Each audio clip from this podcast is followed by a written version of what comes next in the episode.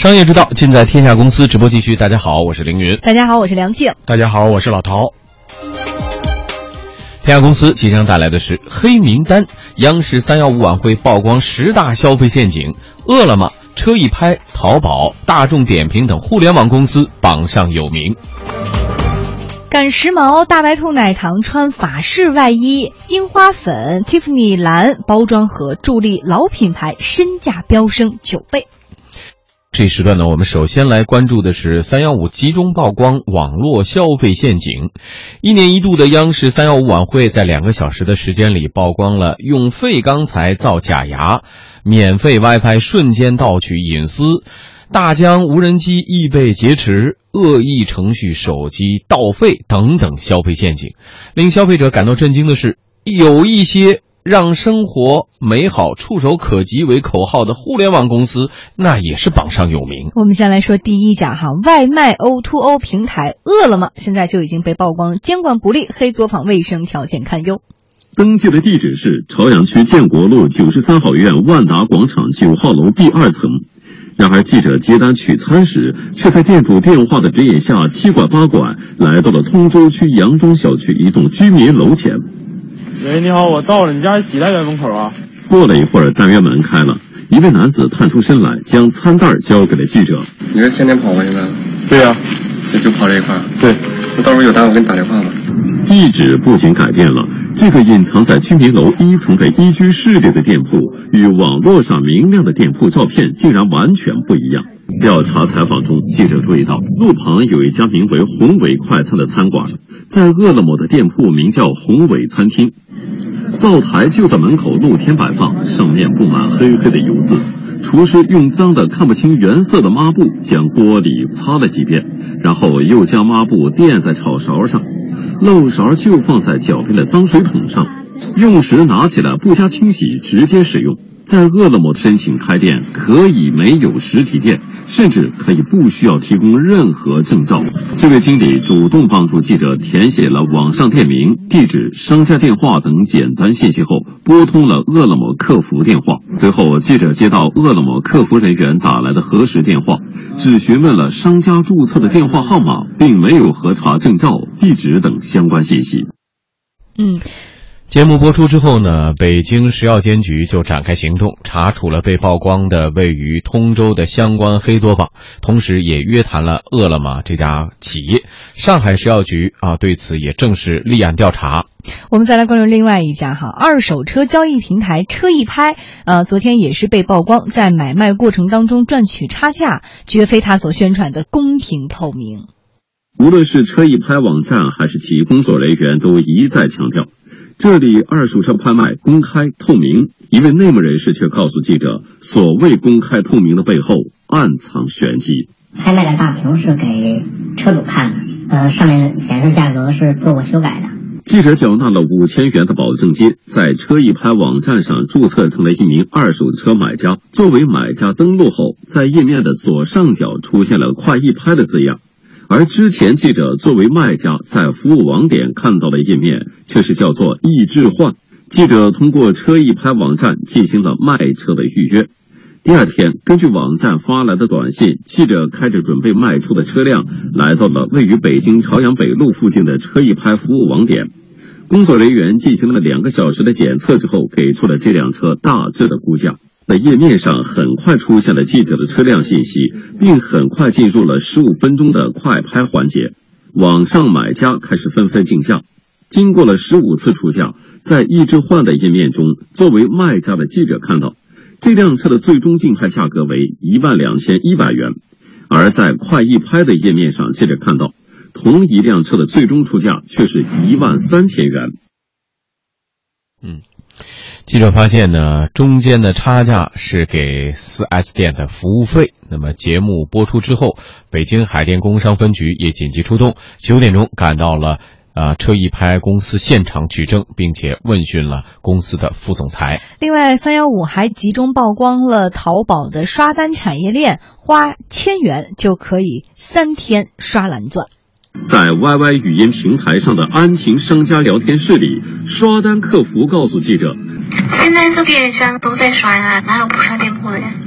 刷出吸引欲的第一步，只要商家支付商品的本金和刷客的佣金，刷手们就能按照商家的要求完成刷单和刷吸引欲的任务。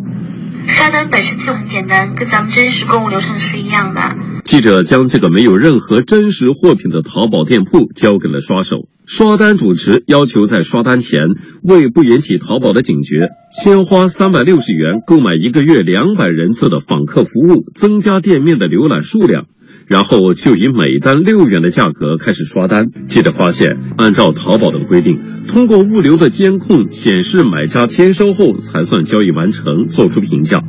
但记者的店铺没有一件真实的商品，这该怎么办呢？快递这块的话，你只要发空包裹就行，里面不用放东西。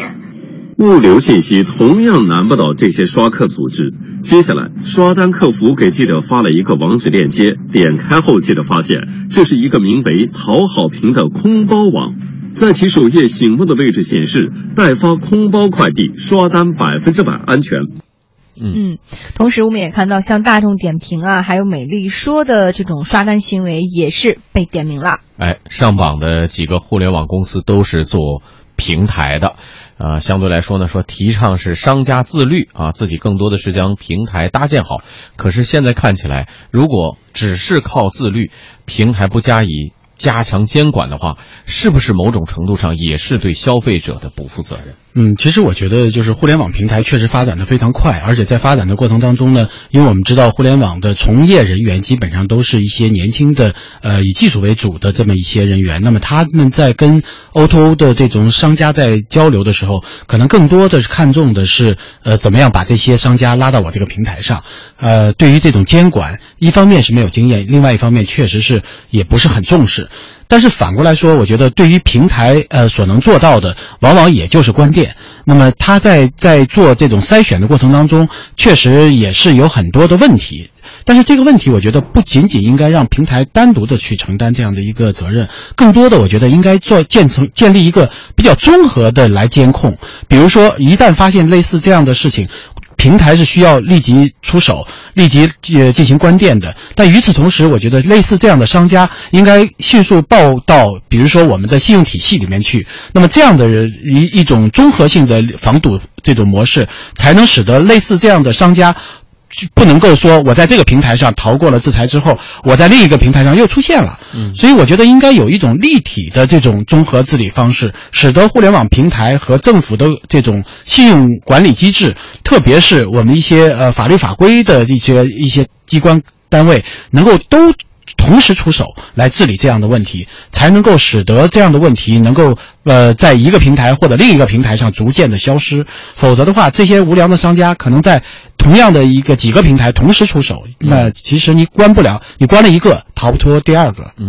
再从另一方面来看呢，被曝光企业的危机公关方式也各有不同，有的是诚恳认错，立即整改，有的却极力辩解，把自己的问题放大，成为行业通病。比如说这个饿了么，昨天晚上被曝光之后就紧急发出声明，就315曝光问题成立的专项组，查处下线所有的涉事违规餐厅，同时核查全国范围的餐厅的资质。今天中午，创始人张旭豪发了内部信，说公司在审核、管理等环节确实存在管理漏洞，管理层也愿意承担责任。昨晚在饿了么被曝光之后呢，有很多公司的员工鸣不平，说外卖 O2O 都存在这样的问题啊，为什么只抓饿了么呢？那有员工甚至说呢，这是某些友商在搞鬼吧。对此呢，张旭豪在内部信中也表示了，说希望员工不要就此事随意发表言论，不当的言论会被外界误读，甚至被看作是代表全公司的态度。我们现在更需要的是用事实来说话，用行动重新赢得尊重。这样一个